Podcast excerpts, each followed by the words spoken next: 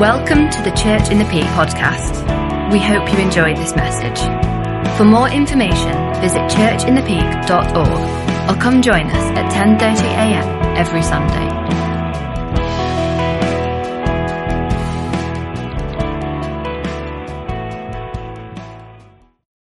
And Vicky is going to come and speak. Thank you for Vicky, Lord. Thank you for all the preparation that has gone into this word. Lord, this word has been delayed and moved and delayed and moved. But we really believe today is the right day because your timing is perfect. So, Lord, just bless her as she speaks. May we have ears to hear what you have to say to us. In Jesus' name.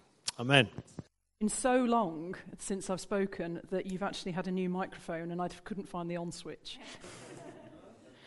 so, um, continuing with the theme of Colossians that we've been working through, um, I'd picked Colossians 3, verse 23, and that says, Work willingly at whatever you do, as though you were working for the Lord rather than people.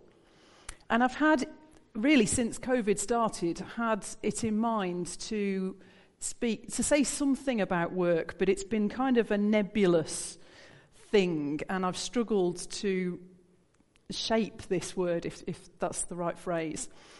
Um, for anybody who doesn't know, I'm an emergency medicine doctor, uh, so the last two years have been interesting to say the least. Uh, we've learnt a lot, we've rewritten a lot of rules. Um, there was a point uh, where we were sort of changing our guidance week on week uh, which was fairly interesting. Um, I'm not going to talk about working through COVID too much, I hope. Uh, please forgive me if I do, it's been a large part of my life. Um, but what I really wanted to think about is the bit of our lives when we walk out of here. Um, in a way, it's a bit like um, thinking about when, partic- when Jesus was, was on earth and he would go off somewhere quiet to pray and then he'd go back into the hustle and bustle. Um, and he had wonderful times, I'm sure, when he was praying on a mountaintop or in the garden or wherever. Um, but actually, the miracles happened and the harvest happened and the people were blessed when he went back into the hustle and bustle. And so our lives are a bit like that. When we come here on a Sunday, when we go to group, it's a bit like going off into that quiet place. But the nuts and bolts of you interacting with the world happen when you go out of here. They don't happen when you're in here necessarily. They may do. I mean, this is, you know, I'm not, there's no hard and fast rules. But um, we are not just called to be Christians on a Sunday. You all know that. We're called to go out into the world. I happen to have been sent to Derby Emergency Department. It's an interesting place. You've been sent to all manner of places. Um, and again, if, if you're sitting there thinking, what are you talking about? I don't work. This is, this is not, I'm not necessarily talking about paid employment. People do all manner of things as work. If you look back at that verse, work willingly at whatever you do, whether that's in the home, whether that's caring, whether that's volunteering, whether that's ministry, whether that's serving, whatever that is, whether it's paid or unpaid, God has sent you there. He's put you in that place. Um, and I hope I've got a few insights that might bless us um, as I share some of the things that have challenged me over the last couple of years and, and that I've figured out, usually the hard way. if there's an easy way, I probably won't go that way. Um, it's, it's difficult when we get out there, isn't it? It's not straightforward. You don't breeze through anywhere. And I don't think Jesus did that either. He didn't stroll out and, and you know red carpets unrolled before him he went out into a dusty mucky world that was complicated um, and he got down with people where they were. Um, I've been doing some work over the last few years learning uh, about coaching, um, and one of the assignments I wrote was coaching in a VUCA world, V U C A, and that mnemonic stands for volatile, uncertain, complex, and ambiguous. that describes my life. volatile, uncertain, complex, and ambiguous. And that is where Jesus is sending us. Into that volatile world, into where the, it's so complex that the rules change from minute to minute, where things are uncertain, where things are ambiguous, and where you could have got away with or saying something last year that this year it's offensive, and etc., etc. And there's a reason in Colossians 1 that Paul's prayer for the church is I pray you'll have all the endurance and patience that you need. He knows that he's sending those people out into that volatile and complex world. He knows they're going to need endurance and patience in bucket loads. And that's why he's praying it for them. So, why should we be bothered about what we do Monday to Friday or Saturday, Sunday, whenever? Um, I've got I looked at a couple of, of broad biblical principles, and, and one uh, that neither of them are particularly radical. Um, you'll probably be familiar with them. One is um, Matthew 25, 14 to 30, the parable of the talents. Uh, a story that we, I'm sure, know quite well. Essentially, you have this um, rich guy who goes away and says to his servants, I'm going traveling. Here you are. You have five lots of silver. You have one you have, uh, sorry, you have 10, you have five, you have one. Um, see what you can do with it. And then he comes back, and the first two have multiplied what they had. And the, the last one said, I was so scared of you, Lord, I hid it in the ground and I didn't do anything with it. Now, those, that silver is representative of all of our God given resources. Um, and so there is a charge that we are responsible for those resources. And your resources are going to be different to my resources. We all have different, but we have to be responsible to God for what we do with them. Um, we have to invest our resources wisely, and that can be money, it can be time, it can be material possessions, it can be talents, whatever. We have, one day we have to stand accountable and say, This is what I did with that that you gave me. And so, part of that, a big part of that, is, is what you do in, in work um, as we work willingly at whatever we do. And then the other passage, um, which is more of a little phrase, uh, is in Second Thessalonians um, chapter 3, verse 10. And it basically says, if you don't work, you don't eat. And there's a whole load of stuff in the letters um, in the New Testament about it can be a bit difficult to read now um, about what you do with widows and orphans and all of that stuff, what you do with slaves. But essentially, you can see that here's a church trying to write the rules as they go along. And they're really struggling with that volatility, with that uncertainty, with that complexity. They're struggling with, well, what do you do? There are clearly some people who just physically can't do anything, and we need to support them. And you know, pre- prior to the church, they would have been begging on the street, but we're going to care for them and we need to support them. And then they had other people coming into the church going, hey, do you know what? They give away free money and free food in that place. Go in there. And they were struggling just with the sheer practicalities of how do you sort out the can't work and the won't work, and how do we not go completely bankrupt trying to support these people who want to freeload?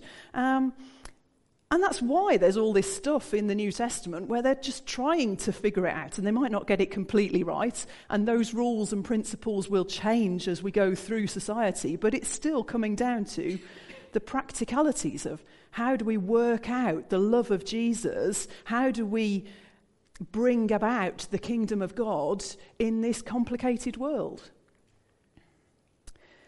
But I will not deny there are a whole load of pitfalls.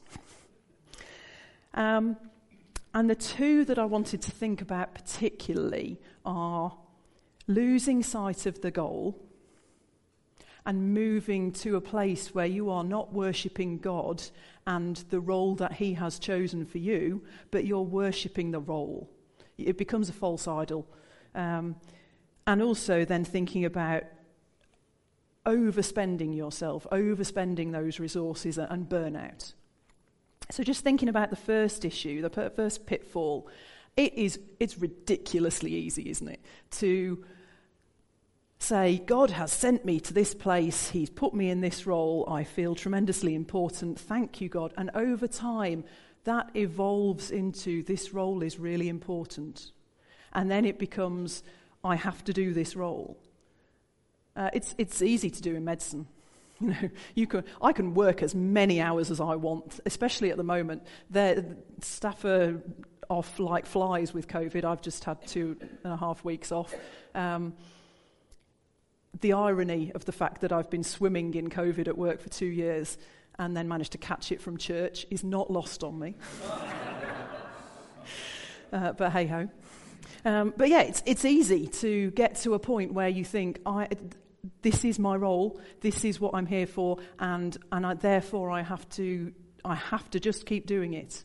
Um, and I've seen colleagues who've done that, um, who've, you know, lost marriages, um, have had their children grow up with barely even knowing, noticing um, because they're just always there. That's not what God wants for you. Um, he's a God of rest and enjoyment and relaxation and um, good things. And so that leads us on to thinking about burnout. Um, and I have to say, I've, I've probably come closer to burnout in the last two years than I have at any other point in, in my career life. Because it's been incredibly difficult. Um, and I will do a little bit of talking about working in COVID now, just because it's topical. Um, and also because I've God's taught me a whole load of stuff through this. Um, but we had, certainly in the first lockdown, um, one of my colleagues was on intensive care with COVID um, and spent probably six weeks on intensive care in our hospital um, and then died. Uh, so that was incredibly difficult for the department. Uh, and for, you know, he was a, he was a friend. Um, that was really awful. Um, and then we had this situation where none of us knew what was going on, and the rules changed week by week. Uh, we were dealing with an illness that we'd never dealt with before, and it's a weird illness. Um, bad COVID is different to other stuff that we've seen before. Your oxygen levels go down, but where if you had a normal thing like pneumonia or asthma or something, you would feel your oxygen levels going down, and you'd be sitting in resus, panting and huffing and puffing and trying to suck in as much oxygen as you can. In COVID, you just sit there, serene, unbothered as we watch the numbers dropping on the monitor going, oh dear. Um, there is, I have a patient I will carry with me forever um, who I, w- I walked into resus and we just learnt at that point about proning people, about turning them over onto their fronts to try and share out the blood supply and the oxygen. Um, and he was sitting there looking fairly unconcerned with oxygen saturations in his boots. Um, and, and I said to the guys who were in there, we've got to turn him over. Uh, we've got to get intensive care. Um, and so we, start, we turned him over. Uh, w- they were on the phone to intensive care. The intensive care team came down. And at the same time, knowing that he was about to be anaesthetized and would be asleep, um, and that his relatives couldn't come in anyway, I went and sat down at the top of the trolley where he was, face down, so you couldn't even see what was going on, um, and got his mobile phone and um, dialed his wife and held his phone while he spoke and explained to his wife what was going on, and held his phone while he sat, lay there and said, sort of croaked out, I, I love you. Um, I mean, it sounds like something that you'd watch on Casualty, I realise, and I'm being a little dramatic, but I'm going to carry that guy forever. Um, and then, coming home, we had the um, ironic situation where me, the natural introvert, was going out all the time uh, and struggling because there was no quiet time at home. And Paul, the natural extrovert, you might have noticed he's a bit of an extrovert. was working from home and going bonkers in the process. And we were trying to homeschool the kids. Uh, and, you know, you've lived through all of that bit. You, you know what that's been like. Um, and it was just like this perfect storm. um, and I started to think, well, for, first of all, I started to think, I need time in the house on my own. uh, and it made me realize I do actually need time in the house on my own. And I started thinking, where does my strength come from? You know that, that verse in the psalm? Where does my strength come from? And God said, You've been making do with other things. You've been making do with time in the house on your own to recharge and going out for walks. Actually, it's me that you need. Uh, and I, I, came up, thought of a couple of things. Um, why on earth am I doing this poor substitute for quality time with God? And then the other thing that I realized after a while, it took me a while to notice, but I did realize that I was doing, was that actually I was postponing spending time with God until I felt that I'd got enough energy and, and, and enough time. Well, that's like putting off going to sleep or putting off eating when you're too hungry and too tired. It's stupid, isn't it? but we all do it. so, those were a couple of my revelations. Um, and then a friend of mine, who, who's a, a very strong Christian lady, when I was sort of pouring all of this out on her and going, I think I'm going mad, uh, she said, Do you know, we're both strong women, and sometimes God has to take us to the end of ourselves before we actually start leaning on Him. Uh, and uh, that was like a light bulb moment. I thought, yeah, you're absolutely right. And I prayed about that for quite a little while. And, and, and actually, I think a lot of that is where this word has come from. Um, it's God saying, I have. You didn't want to do it the easy way. We've done it the hard way. You know, I've, I've taken you to maybe not the end of myself, but a limit, what, that, what was a limit at that time. Um, and, and you've got to lean on me. And I think at that point I probably did have a choice between burnout and leaning on God. And, and, God really can step in. I think that I hope I can encourage anyone who's going through that adversity at the moment um, that God can step in when you feel like you've come to the end of yourself. He often takes you to that point to allow you to make room for Him. Um, and that adversity has two benefits. One is that it shows you where the weak spots are. For me, it showed me that I was relying on things that were not enough. Um, and it shakes you out of the rut that you've got yourself into. So, what now? What are we. We've already said we're going out there to work as if we were working for the Lord. Um, we're not just going out there to pay the rent, to pay the bills, to put some food on the table. It is a vocation. I'm not talking about medicine. People talk about medicine as a vocation. No, it's a job, it pays the mortgage. Um, you, life is a vocation. You have been called to a particular place, and I can't, I'm not in that same place as you, and I can't do that bit for you. Only you have been called to that very particular place that God has put you. And that for that place, wherever it is, you are the intersection, you are the coming together of heaven and earth. You are the point where God's kingdom comes out and starts to affect the world. And only you can do it, it right here, right now, in that place where you have been called to. For me, that's Derby Emergency Department and the carnage that is our house. Um, for you, you know we, I've been listening to um, podcasts by N.T. Wright recently. I keep raving about it to my group, so they'll all roll their eyes at this point. Yes, Vicky, we've heard. Um, it's just great. I can't recommend him enough. Um, and one of the things that he was talking to talking about recently was um, that he'd seen uh, an orchestra rehearsing, and he was marveling at how fast their fingers were flying, um, that they were sight reading a piece, um, and yet they could still do, you know, they could still make it, it wasn't perfect, but it, it, it sounded glorious. Uh, and he then went on to say, We are called to be experts, virtuosi, if you like, um, in love. Our, that's our job. Um, it's it's love in those difficult, complex, volatile situations. It's not easy. There's no clear cut answer because it's mucky and it's boots on the ground. But we're called to be those boots on the ground, taking God's love into that volatile world. Um, and my job feels quite volatile at times. um, when there's six security guards and a police officer sitting on someone, and I'm the one who has to sneak in and find a bit of skin to inject something to sedate them with. Um, it's very volatile. trying not to get kicked in the head. We've got a security guard who's about this big and about this wide. Obviously, he's called Tiny. Um, and sort of trying to sneak round and sort of work through his armpit and, and find the right bit of the patient. It, it can be interesting at times.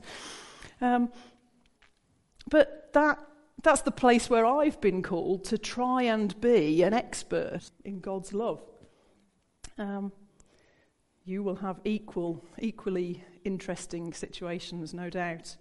Um, we're walking through the valley of the shadow of death. Uh, the bit that you're walking through is different to the bit that I'm walking through, so what? Uh, you are walking through, not staying in, walking through the valley of the shadow of death. Um, and it's dirty and it's not very clear, and sometimes you can't see which way to go and you can't see the way out. But we're walking through, and one of the lovely things about being called to be a virtuoso in love in those difficult situations is that we have access to unlimited one to one coaching, personal tuition. You know, how many musicians would leap at the chance to have continual training? from the foremost expert in their field. They'd travel hundreds of miles for that opportunity, wouldn't they, to go to a masterclass or to attend a, a summer school or whatever. Um, we've got that all the time. As, as I'm walking into whatever chaos work throws at me, I've got a coach with me all the time who is teaching me through every situation more about the the impact, the responsibility of, of being that intersection of heaven and earth, of being, we talk about light and salt in the world, don't we? Um, but, you know, you are, you're a beacon fire on, a, on the horizon. Um, and people can see that light for miles and miles around. That's the impact that you have in your everyday life. That's the impact that you're called to have in your everyday life. The other thing that um, has really spoken to me this week is thinking about how the practicalities of love work out. In just in day to day, the the banal things that happen day to day. Um, and one of the, the ways I've been thinking about it, I think this again comes back to N.T. Wright, so I will credit him, um, is that part of loving is breaking that cycle of anger, irritation. You know how the Facebook saying is, you know, smile and that smile spreads? It's far easier to spread negativity than it is positivity because negativity just goes like, goes viral. uh, and so, so I, I, give you the situation that you will all have been in that uh, you stub your toe as you get out of bed and so you're a bit snappy with the other person in your house, and then they're a bit snappy uh, as they get the bus. Uh, and then the bus driver is a bit, or the person they sit next to is a bit, and it just goes on, doesn't it? It's not even like a chain because it spreads out like ripples. And before you know it, half of Matlock is in a bad mood just because you stubbed your toe that morning. when Jesus died on the cross, when Jesus was in Gethsemane, let's take it back a night. When Jesus was in Gethsemane and the soldiers came to arrest him, he had three options. One of those was that he could have fought back.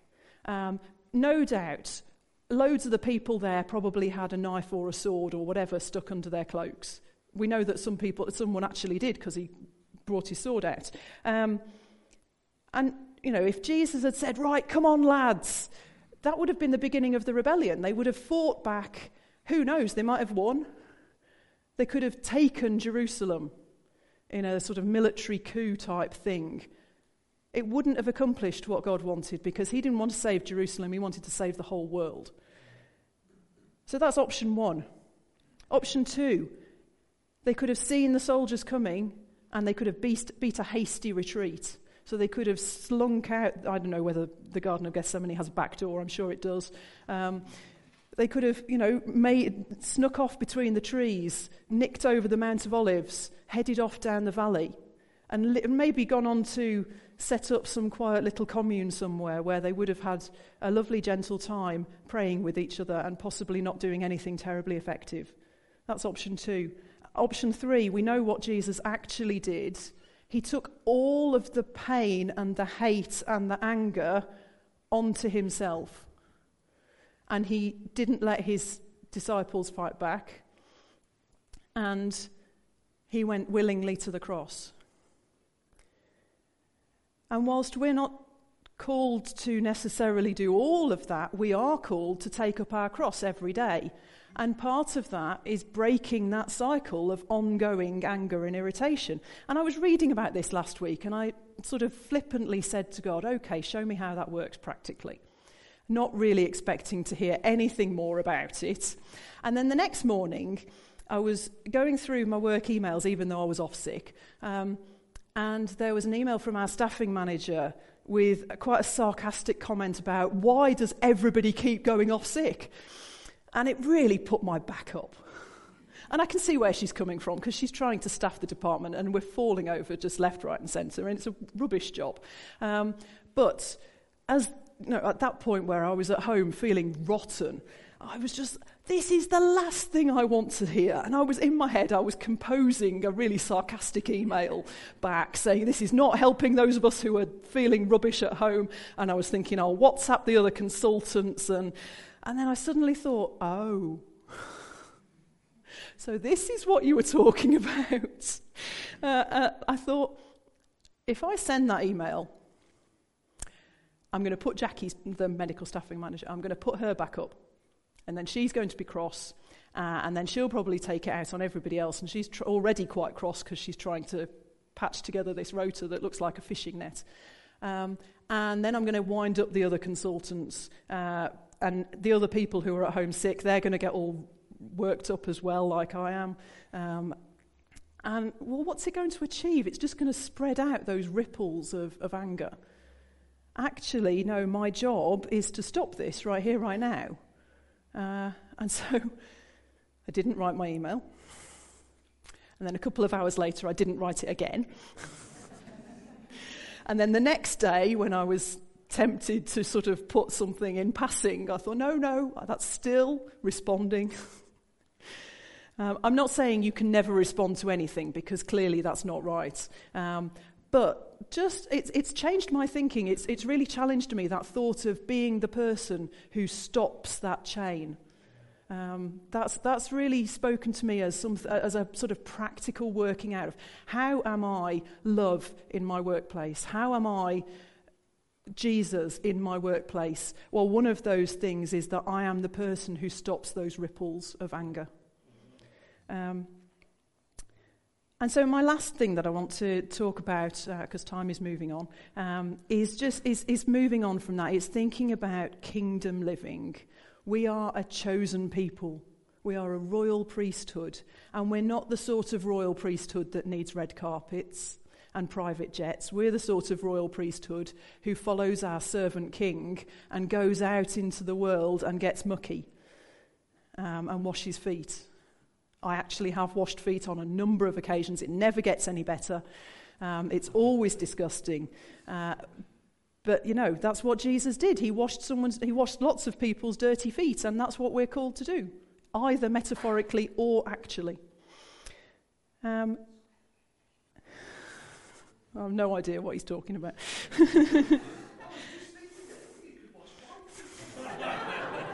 Possibly that's too much.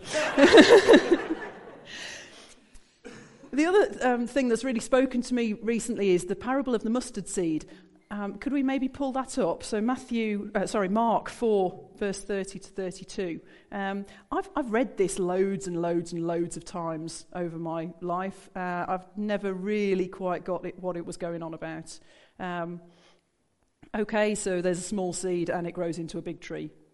Yeah, that's what seeds do. Um, but actually, I think what it's saying is that the kingdom of God, the outworking of God on earth, comes into your life sometimes as a really small thing, almost in, imperceptible, imperceptible thing. Uh, and, and you might not even realize. Maybe one of those seeds is dropping into your life right now. I hope so. um, the kingdom of God comes in, creeps in as a small, tiny thing, and then it grows, and it grows, and it grows, and it grows, and it grows, and it grows into something massive that has a huge impact, and it affects loads and loads and loads of people. Uh, and it's big and obvious, and birds come and roost in it. Uh, and so, with that thought in mind, the other thought I want you to hold is going back to Colossians, going back to, verse, to chapter 1, verse 10, when it says, Then the way you live will always honour and please the Lord, and your lives will produce every kind of good fruit. And so I hope that this morning I've, I've sort of sparked a few thoughts about not going to just pay the bills, not turning up to serve out your time and watch the clock until the eight or whatever hours have finished, which we all do. Sometimes on a night shift, I look at the clock and you can, and we all sort of look at each other and go, "How is it only one o'clock in the morning? It should be at least four. Um, but it isn't. That's where we're going to. That the way you live will always honour and please the Lord, and your lives will produce every kind of good fruit. It sounds easy, it sounds simple. We know it's not because it's a volatile, complex, uncertain world out there, but that's what we're called to do, and that's where we're called to go. The final, three, a final thought I want to leave you with is a little coaching tool. Um, it's called the three whats. I just want to give you this as a hopefully something that you can pin any recollections you may have of the, the words I've said. Um, so you think, what? What have I just said? What do you remember? So what? What does it mean? What does it mean for me? What does it mean for you? Now what? What are you going to do? Anything. Anything? I don't know. Um, if, if anything of this has challenged you, spoken to you, um, made you feel like you're being maybe stirred to move to a different place that God's called you to be in, um, please come and pray with us at the end. Um, we would love to pray with you. Um, but otherwise, that is me done.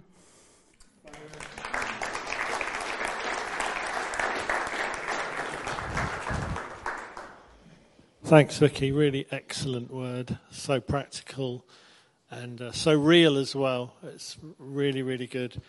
Um, work is always a challenge, and uh, I've given testimony, you know, many times from the front about going into work in difficult situations and God being with me in that. And uh, it's so important that we invite God into our workplace.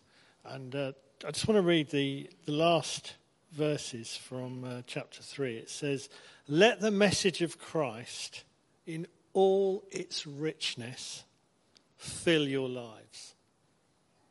Teach and counsel each other with all the wisdom that He gives, which is just what has happened. Vicky has counselled us and taught us with the wisdom that God has given her. Sing psalms and hymns and spiritual songs to God with thankful hearts. And whatever you do or say, do it as a representative of the Lord Jesus, giving thanks through him to God the Father. Whatever you do or say, do as a representative of the Lord Jesus. And that is the challenge. Thank you, Vicky, so much. Fantastic word.